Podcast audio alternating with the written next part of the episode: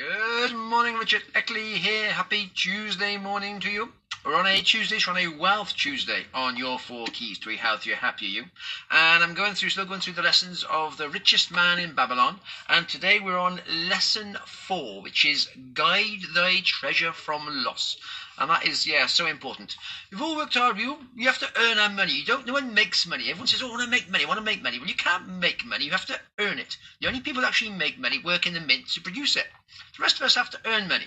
And once we get our finances sorted out, so we're actually earning our income, we've covered all our outgoings, we've reduced them down.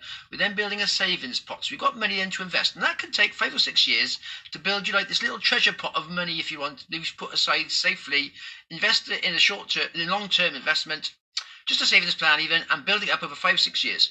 Then you've got the choice to start to invest that, looking for a better system to actually invest it to get better returns on your money. At the moment, so the interest rate is so low, it's not going to do you much good, but the money is being saved, which is the most important part. Then over time, this will compound. So once you've developed a set over five, six years, I mean, you've you've been Uh, we're working and earning your money over this five, six year period and saving it. So you've built this little lump sum you've got to reinvest in better. So then it's time to think, right, how what am I going to do with this? Well, it's best to get some financial advice from someone who knows what they're talking about, a financial advisor. And if you get a good financial advisor, it's always worth asking them to what track record they've got. What are they doing with their money? If you ask someone who's a financial advisor what they're doing with their money, if they're getting good returns, then that's the money you should invest. But if they're just sort of saying, "Oh yeah, give me your money and I'll try something and see we, how we get on," then they're risking your money, your hard-earned money. They're not going to care for your money as much as they can care for their own money. So if you think this is my money, it's taken me five or six years to develop this pot. I want to invest it safely. So get advice from someone who knows what they're talking about and has got a track record to show you that they, yes, they invested their money here. They've had this returns on that money, so they can help you do the same thing. So it's always it's so easy to sort of come along and someone will say, "Oh, try this. I'll get a yes. You give me like three hundred quid, and you'll get six hundred quid back in a week's time." I mean, oh, that's a good return on that money, and that's so easily gone, quick, and it's and it's gone, never be seen again. So you're going to always guide thy treasure from losses, thinking, right, it's taken me quite a while to build this pot up. I'm not just going to sort of hopefully double it in a couple of weeks' time.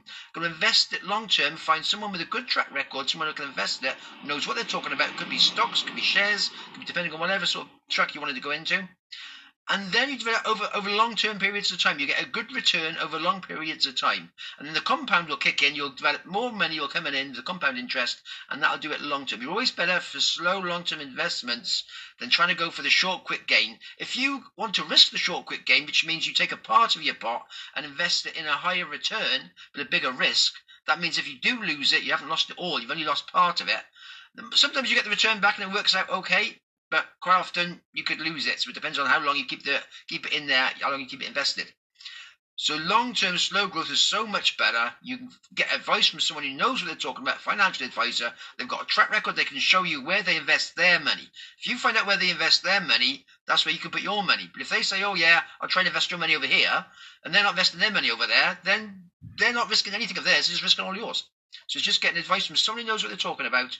Get a good track record and invest it so it's going long term growth. So you want to be able to relax. You want to be able to invest your money and relax and not worry about it. Well, if you're trying to go for high high risk, high gains, you're going to be stressed about it because you're thinking, oh my God, do I keep it longer? Do I take it out? Is it going to return? Is it going to lose money? Is it going to earn money? And you get yourself stressed. So you want to put money in a higher interest. You can find a higher interest account so somebody knows what they're talking about and leave it there and let it grow over time. That reduces the, the stress as well. So the main thing is Guide thy treasure from loss. It's your treasure. You've earned it. You've learned it. So hopefully look after it and continue to make it grow in better investments. So that's the one from today is guide thy treasure from loss. Ah. Have yourself a good one. All the best for now.